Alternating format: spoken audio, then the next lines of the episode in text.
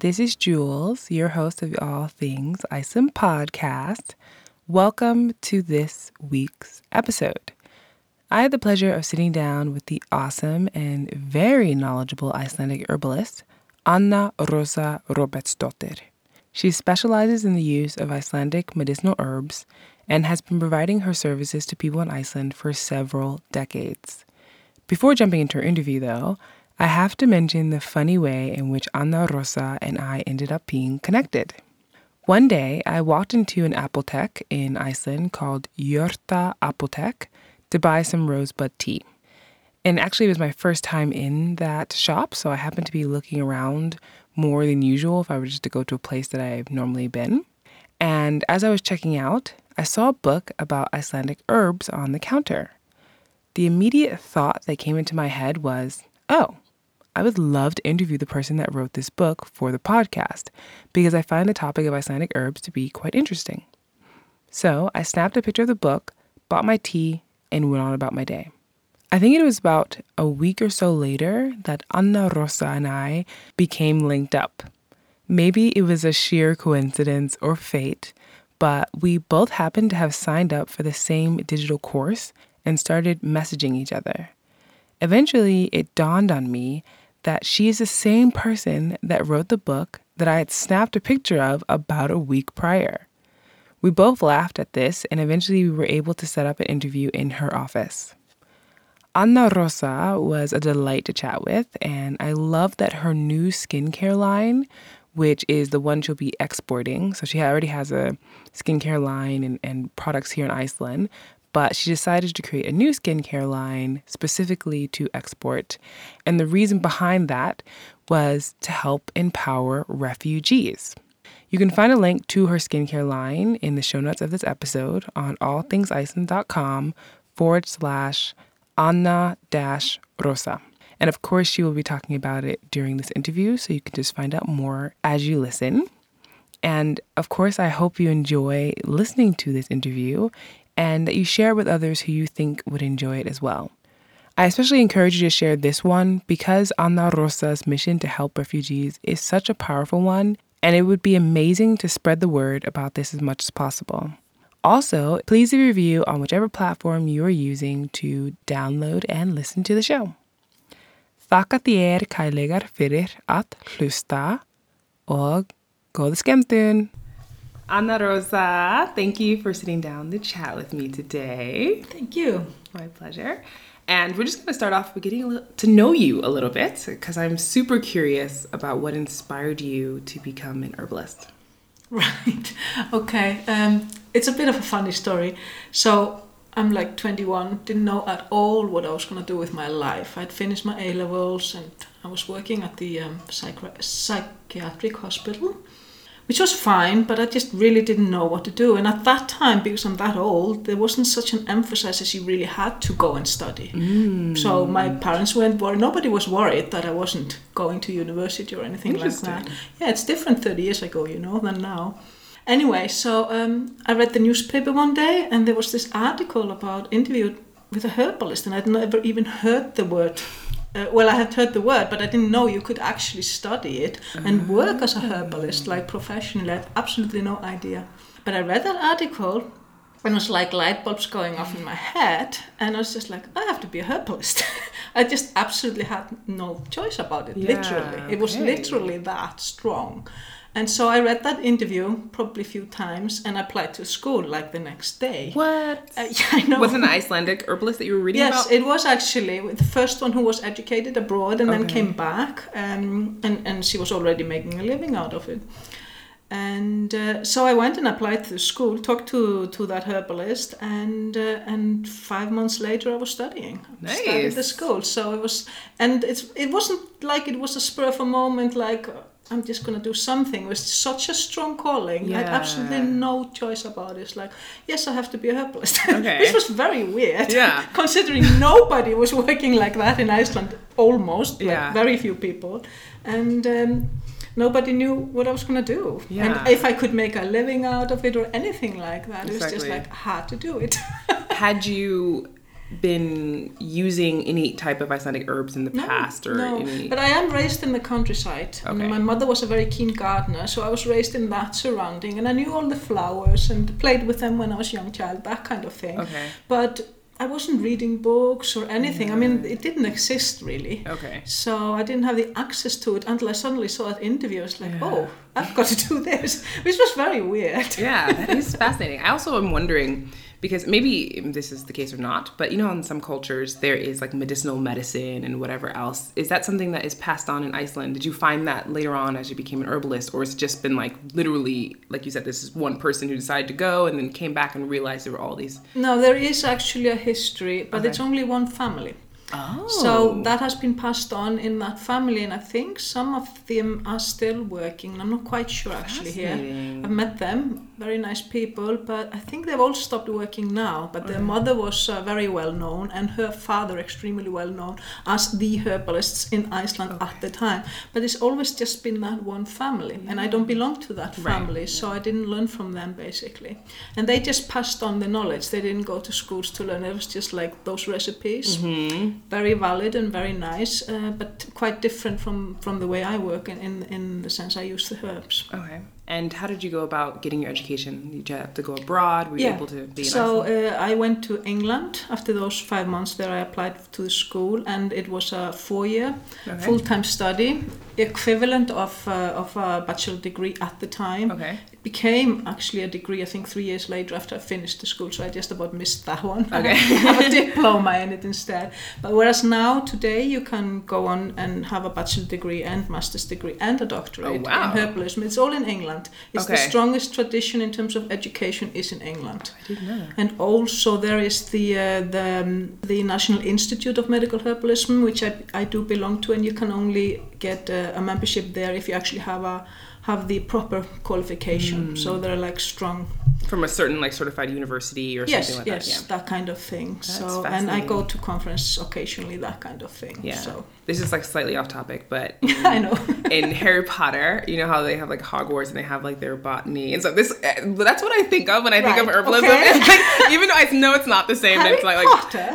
Thought of that. so like some of the plants are like coming alive and it's so you know it's just Right, there's okay. this kind of mystical aspect to it because you are growing something and it is you know Uh-huh. then you know harvesting it to use it's like I said very it's, it's somewhat the child in me but I also kind of like that it's interesting that you can have this full education like you said on in herbalism and then go on and right after that did you go on then to try to be a professional Yes, no, I started right away. Yeah, basically, awesome. well, not quite. I, I went and, and and lived in South America for a while, but then I came back to Iceland and I set up my practice. Fairly young at that time, and not that many people wanted to listen to somebody who was what 24 or 5 or something. But anyway, I established the practice, practice and started practicing, and um, became quite well known fairly early because there were not many of us. Yeah. So that was fairly easy, and uh, I have more or less been practicing ever since, with just few occasions where I stopped for a few months and that kind of thing. But Okay. otherwise, I have actually been practicing for the last thirty years in Iceland, as uh, with consultation in my private practice. That's awesome.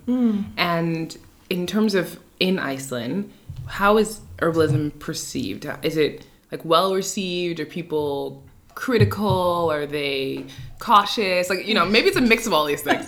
I always get that question, so uh, I'm not unfamiliar with it. When I did start practicing 30 years ago, it was not very well received at all, very critical and a lot of prejudice and just not very well known. And and we have had to, and there are more than me now, have had to establish that that you can actually study this properly Yeah. as a i mean i mean i have similar education as doctors in some of the material you know like physio- physiology that kind of thing Yeah. but um, so it has taken us uh, a long time to establish that but i always claim actually it's thanks to facebook that, that Social media. yes because because i i when facebook started i i became very well known on the facebook and i'm actually the like the biggest i think the single woman operation in iceland on facebook or something so i have a huge following there Yeah. and that became the opportunity to actually educate people about herbalism was probably back in the day when Facebook would actually show your content to like everyone who followed you. Yes, absolutely. Yeah. It was my luck, and Yeah. that's why I became had had this huge following, which I still do today. So literally, I can remember ten percent of Iceland is following herbalism, Iceland, That's which is absolutely enormous Yeah. considering. And another thing is because of that, I can see that, and I, I have a son who's 25, and all his friends, for example, think it's perfectly normal to go to a herbalist because they know me. Right. And they were like coming to my house all the time and drinking herbs or whatever. Yeah. So it's always that which changes things. So it's the, definitely the Facebook, Yeah. and the younger generation knows me as a normal thing from Facebook. Yeah. And whereas before that we didn't have that, so things have definitely changed quite a lot. But I do thank Facebook for quite a lot, and I'm not joking there. So uncommon to hear these days. I know. I'm, I'm grateful for, for Facebook. yeah, that's amazing. And I can only imagine. I mean, I'm sure there's still people now who have their, you know, opinions, but I'm glad that it's changed. It's evolved so much. There is over a time. fair amount of those uh, opinions in inverted commas, of course, uh, but people can just have them. I mean, I have some of the medical profession is is unhappy about me, but then I have all the doctors I meet are very nice and Yeah. pleasant about it, and some of them are my patients even. So There you go. so uh, I just ignore those those who uh, are not into it. That's that's there. Yeah. Yeah, they they're entitled to have that opinion and all that. And I mean, I'm not out to prove it to anyone either. Yeah. I just don't care, you know. I know what I'm doing, and I've been doing it for a long time. And I simply wouldn't be doing it if I, if I thought it didn't work. It doesn't work like that. No. You wouldn't stay in a profession for 30 years and you weren't sure what you were doing. No. Or if it worked, you wouldn't And also, eventually, like people would say something, Well, right? exactly. Like, you wouldn't have any business. That's the other thing. and I've always, always had plenty of that, so must- something must be working. But people, the thing is, the general public is connected to nature. The- mm-hmm. and here in Iceland, maybe more than in, in a big city like New York or something. But here you are actually that connected, so it is a normal thing for the general public to to believe, in commas again, that herbs will work. Right. And they do have history in the families of the grandmother using yarrow, that kind of thing. I've often heard that story Okay. from all, specifically from elderly uh, or more older people, the older generation. But it's definitely that connection that people feel, yes, there must be something there. I mean, and when you think about it, the earth nourishes us, right? Well, food, Right. and then herbs. yeah so it's just it goes hand in hand and it's just so funny how we become disconnected from I it i mean I it's easy in, in bigger Yeah. cities like you said but Yeah. even here i mean And the way not- yeah, it's not- modernization has been working has been a, a, Hmm. away from natural resources a lot of the time and sometimes then you Well, the first thing I always, when I have my private patients, the first thing I do have to teach people, always almost, is that we are actually accountable for our own health. We are ourselves responsible for our own health, not the doctor who gives the pill, which are absolutely valid and good when needed. Yeah. I'm not. I'm not saying they're not good. I, I do like the medical profession Yeah. too. Uh, and it should just work together. It should be as simple as that. exactly and that's what i'm hoping that it becomes more like that where it's an integrated thing Yes, it- holistic medicine and I don't I don't think it will in Iceland just like that. That's Yeah. not not the feeling I have. I'm not working towards it either specifically. But I have for example visited China a number of times and if you go into the chemist there, last time I was there I went to the chemist and I was greeted by the doctor on the right hand side and the herbalist on the left hand side and mm. asked which would you prefer? interesting Or do you want to mix it? okay So I mean, and that's just a normal chemist corner shop in the neighborhood I was living in. that's amazing I know, and and we don't even think that, and but there it's totally normal. Yeah. it's, that was they, they were not thinking this was something sp- special or something. I was all gobsmacked, but they were like, "What?" and then you go to the hospital, and then there is somebody specific, a herbalist, absolutely um, specifically educated in gynecology, for example, that kind of thing. So they work on in the hospital alongside the medical profession as well, and the research and so on, because the tradition is so strong. there. right yeah So it's different, and the tradition isn't that strong here. Definitely not. Yeah, fascinating. But we'll get there in the end. Yeah, I think so. I after, think after my death, probably. but no. Hopefully, it doesn't have to I'm wait not that long. I'm not trying to change things Right, as yeah. such. That's not my my aim, Yeah. basically. Yeah, I, I also agree, I agree with you. I'm not against obviously modern medicine. It is Of course not. It's fabulous for its own use, yeah. exactly. But at the same time, it's like I personally can say, and I know a lot of my friends, like we've been disconnected from that type of thinking until later on, and you're, you know, Google or whatever else, and you're like, oh wait, there's a natural, re-. you know, so you go Hmm. Through this like, It usually happens when you get chronic diseases, you know, Yeah. because then the medical profession is, is extremely good with any kind of emergency, obviously. I mean, anybody would agree on that. And I, I am in favor of things like penicillin when needed and steroids and so on. And they are needed, definitely, and do a wonderful job when, when, when they're needed. But in, in chronic situation, that's very often not the case. I mean, the, me- the medicine are often have such so much side effects and, Right. and so forth, which the herbs don't have. And so, mm-hmm. what I am dealing with usually, I often call, my, call myself sort of the end station. I'm the last person people come to after they've been with the medical profession- profession for the last 20 years and nothing has worked. And then they end up with me as the last resort. That would be the word for it, yes. Does that make it more difficult? Much then? more difficult, but it's still amazing what you can actually do. You can sometimes do hell of a lot in Okay. like after that long time. But of course, if you come after five years, it's much easier than Yeah. after thirty years. True. Goes goes without saying, really. But um, those so so-called lifestyle diseases, I, what was what's the word for that? Well, like obesity, for example. Mm. Yeah, yeah, kind yeah. You're saying, okay, based off of how you Yes, live your life. how yeah. you live your life. I mean, we, call, we call it lifestyle diseases in I mean, Iceland. actually fits. I'm, I'm not sure if I've heard it like that before, but it does No, fit no, when you think the about it. Icelandic, uh, Icelandic translation is Okay. correct there. There is a word for it, I've Yeah. forgotten what it is. But anyway, that kind of ailment is what I get mainly. Mm, okay. So the, okay, that that opens up a lot of different questions in my mind. But I'm curious about the type of herbs here. I mean, Mm-hmm. is it because whenever people think of Iceland, if they've never been or they don't know anything about it, Mm-hmm. of course they think cold, hard to grow, and not to say that it isn't hard to grow, but there are things that do naturally grow here. So, how many types of herbs can you find in Iceland? Well, I, I do know that fairly exactly, actually, since I've written a whole book on the subject. There are about, uh, in my humble opinion, because I, I did a lot of research on this, about 85 medicinal herbs. 85. which is very little compared to other countries. You'll have thousands of them in other countries, or 500 or whatever, but it's still 85. Out of those 85, I would say easy to harvest, maybe 20. Okay. So some of them are not just rare, but just too little to pick. Even I mean, it would take too long time, and, and you would spend days. Uh, so you just don't even try because it's absolutely hopeless.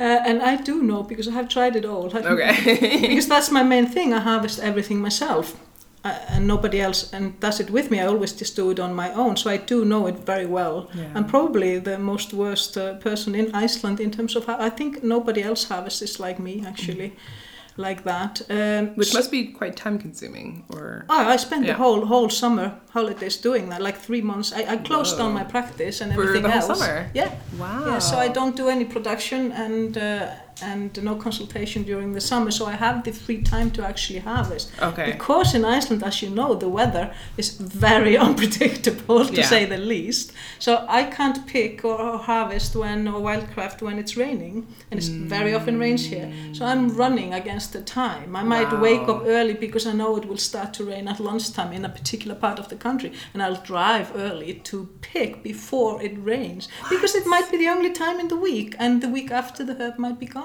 Wow. or not as potent anymore. So I'm, I'm really like this is this is a serious serious occupation in the summer for me. I'm like glued to the weather report, which I don't care about otherwise. Yeah. That is, Except then- so 2018 must have been annoying. Yes, it, it was a rather difficult summer. and to give context to that to people who don't know, 2018 was so rainy and know. so dreary and it's just it was a it was a difficult summer even if you didn't have to go pick herbs it just to exist in Iceland. oh yeah, I know. because it was sad right it, it basically was a summer that never came It was very difficult.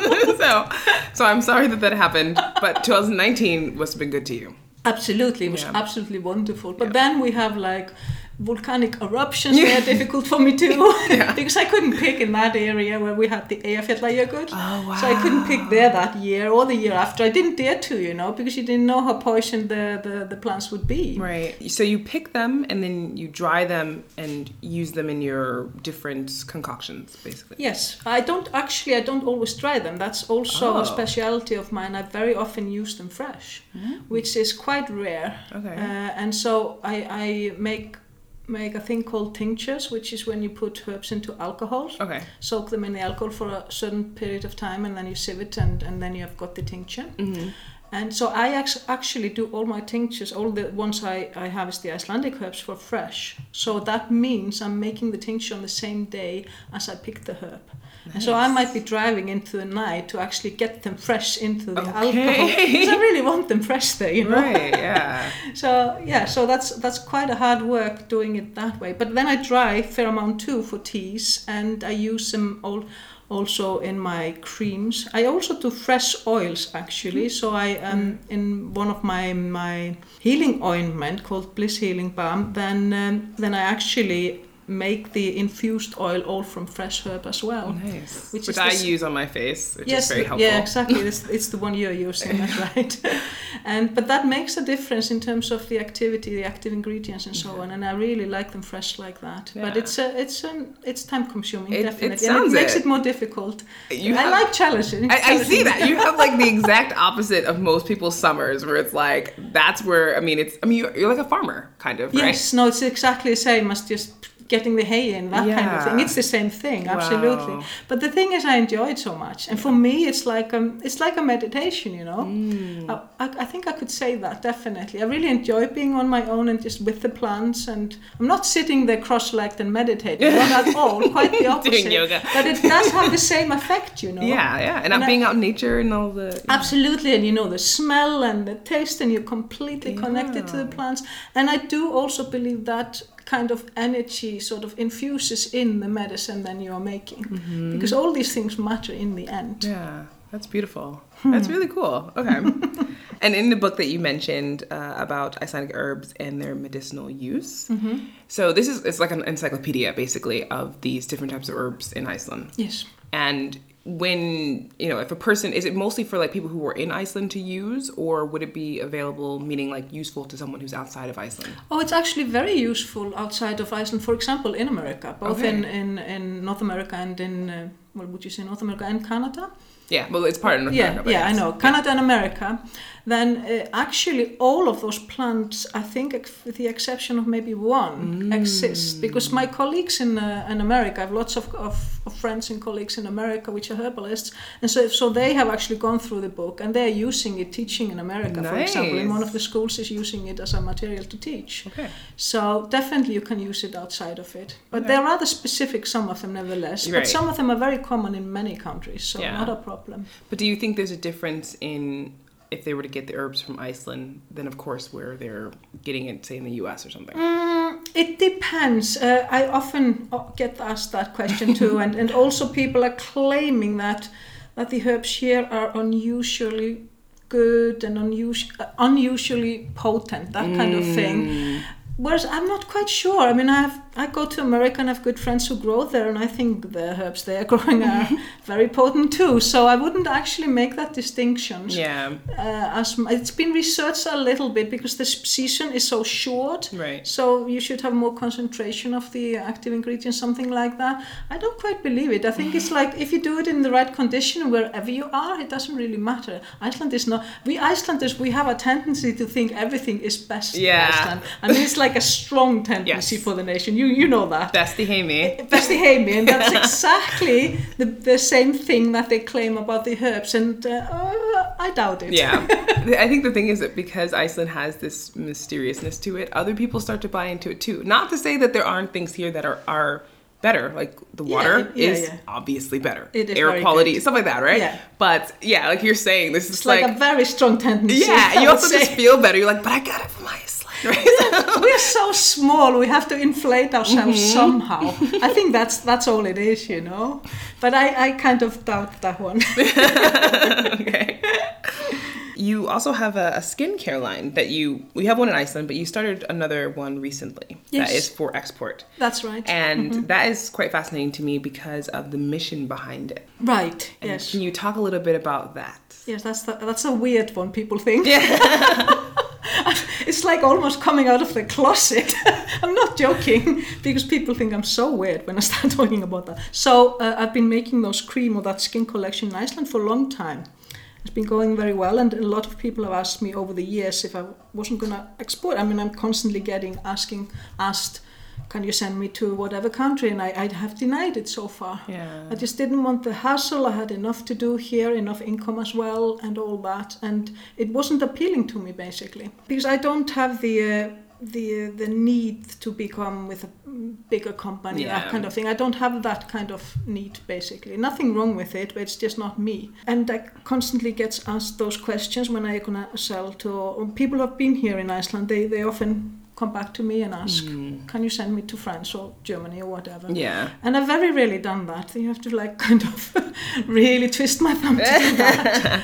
but anyway, until I decided, I've been following the uh, the situation with refugees for quite a long time now, The kind of stories behind that. And uh, so I was following this photographer called Muhammed Muheisen, who is a very well-known international photographer on Instagram, I think it was, and uh, absolutely gorgeous photos. And so I started taking more notice of issues like the refugee issue empowerment of refugees and so forth. Whereas I wasn't from the general media, I wasn't taking much of a notice. I mean, you just get lost in there with all the other news. But seeing seeing the photographs made it so personal, and it was like you could see it. It was straight from his heart what he was doing, and so that made me question myself. Uh, what are you doing? And I'm not doing. I wasn't doing anything, uh, but I. Those photos actually made me want to do something. So mm-hmm. this has been like brewing in myself. Could you say that? Yeah, yeah. brewing for for a few years until it actually came to the point like what are you actually going to do mm. and then i thought well i could take the skincare collection and sell it abroad and let the profit go towards empowering refugees mm. which is exactly what i'm doing now Yeah, that's awesome. That is Thank you. beautiful. Thank and you. I believe you have a blog post about this actually that I'll link to in the show notes about like a soup recipe that changed your Oh, life or yeah, something salad- like that. salad dressing, Salad, salad dressing. There you go. A salad dressing. yeah. Okay, that's a very far-fetched story. I tend to have far-fetched stories, you Yeah. know. so, so the story, and it's perfectly true. People don't usually believe it, but that's that's how my mind operates in a weird way. So. Uh, Quite a few years. So this is before the uh, the photos um, of the refugees. But I was I was looking at a salad recipe, salad dressing recipe. So I al- always liked salad dressing. I just couldn't make them very well. Okay. And I, I like cooking, and I'm fairly sort of average good at it, so that's not the problem. But I just couldn't get a hang of how to make a good salad dressing, which was kind of silly. So one day I thought, this you can't go on like that anymore. So I googled the best salad dressing. Okay. Literally, I think I used those words, something like that, and up came a salad dressing recipe by a very famous chef called Ottolenghi, who people in the food world will definitely know. He, he runs a number of restaurants in London, from Israel. And anyway, he's, he's from Israel and started his business running a, a restaurant with a Palestinian Arab, Okay. Sami. And uh, so I started, I saw that recipe and it was absolutely fabulous. It was the best recipe ever. So I started following Ottolenghi on Instagram and Sami Tamimi, his friend, and all their friends. Oh my goodness. And this was like such a Middle Eastern influence I didn't have before in my life. And because of that, that brought me to the um, the photos I was talking about before. So yes, it's all because of a salad dressing that I ended up exporting my skin collection abroad to empower refugees. Very long-winded, I know. You never know, right? It's funny that you even remembered that being, you know what I mean? Like that Yeah, it was definitely a turning point in my life. That Yeah, salad dressing. I mean, wow. the, the the minute thing can't be. You're just not aware of at the moment, but it just the snowball effect became so big for me. Yeah. I know it's weird. Yeah, but it's, it's cool though. I like that there's, you know, this eh, fascinating twist and it's still an evolving story, obviously. It is. Yeah. Well, it's just starting. Yeah. It's just starting now, I think. because the thing is, I'm not so geared towards you have to make loads of money. That's that's never been sort of my main issue. But now I feel like it because I know what, I'm going to use the money for. Right. I don't need it for myself as such. I just make my normal living here in Iceland. Yep. But I do want to actually sell a lot of that skincare collection and put the profit towards empowering the refugees. Yeah, so and that makes a totally when you have that kind of mission, Mm-hmm. it makes a total difference in how you actually operate. I think. Right. Yeah. And I'll link to the the charities that you're Yes, those- supporting. yeah, I'm sure Because that's what's important, right? Is that you have like these Yeah. specific ones that Yeah. you chose. That yeah, the three important. three charities I'm already supporting, and and then I of course plan to support them a lot more. I'm just supporting them minutely at the moment, Mm-hmm. but once the the collection grows, I hope to be able to to give them decent amount because Yeah. they're doing excellent work, all three of, and I've been following those three for a long time Yeah. too. So Awesome. Mm. Great. and I'm going to end off with a question that I ask everybody. And there's usually um, fascinating answers to this. right, this sounds exciting. Yeah. Which is what is your favorite Icelandic word or phrase? Oh my god, Right? what a weird question. I have to think of something on the spot. you could have several. Right, okay. okay. I've never ever thought about this in my life. Mm-hmm. I could, of course, come up with the um, the absolute favorite sentence of all Icelanders, that the red Yes, yeah. You, you know that one, I'm sure you've spoken about that one. Well, there have been contests, I don't know if you're aware of it, there have been contests in Iceland about the most beautiful words, right? You've. Yeah. probably done podcasts on those. and uh, I remember it being words like for light and for midwives. Those kind of things are, are beautiful in the language, for. Yes. example.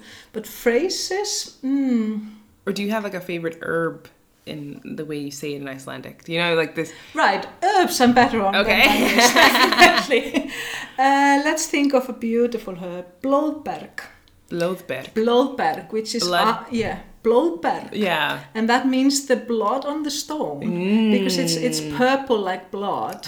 Okay. And this is Arctic thyme. So the garden thyme people Yeah. use for cooking. This is the uh, the Icelandic version of the garden thyme, which is wild, Yeah. and it is one of my favorite. It smells gorgeous. Very difficult to pick and, and get a lot of it, but I pick it for my for my acne remedy, which is uh, the most popular product I have here in Iceland for for acne and spots. Yeah. But blóðberg, that word is pretty. Yeah, it is. Definitely. It is. And I think there's like a even a music uh, band or something named this, or, Uh, could be actually. or a song. It might be a song. I've seen be. something like yeah, Yeah, yeah, yeah, It yeah, is a really cool word. Yeah. Awesome. Well, thank you so much. It's been a pleasure. Well, thank you. Yeah, my pleasure. Thank you.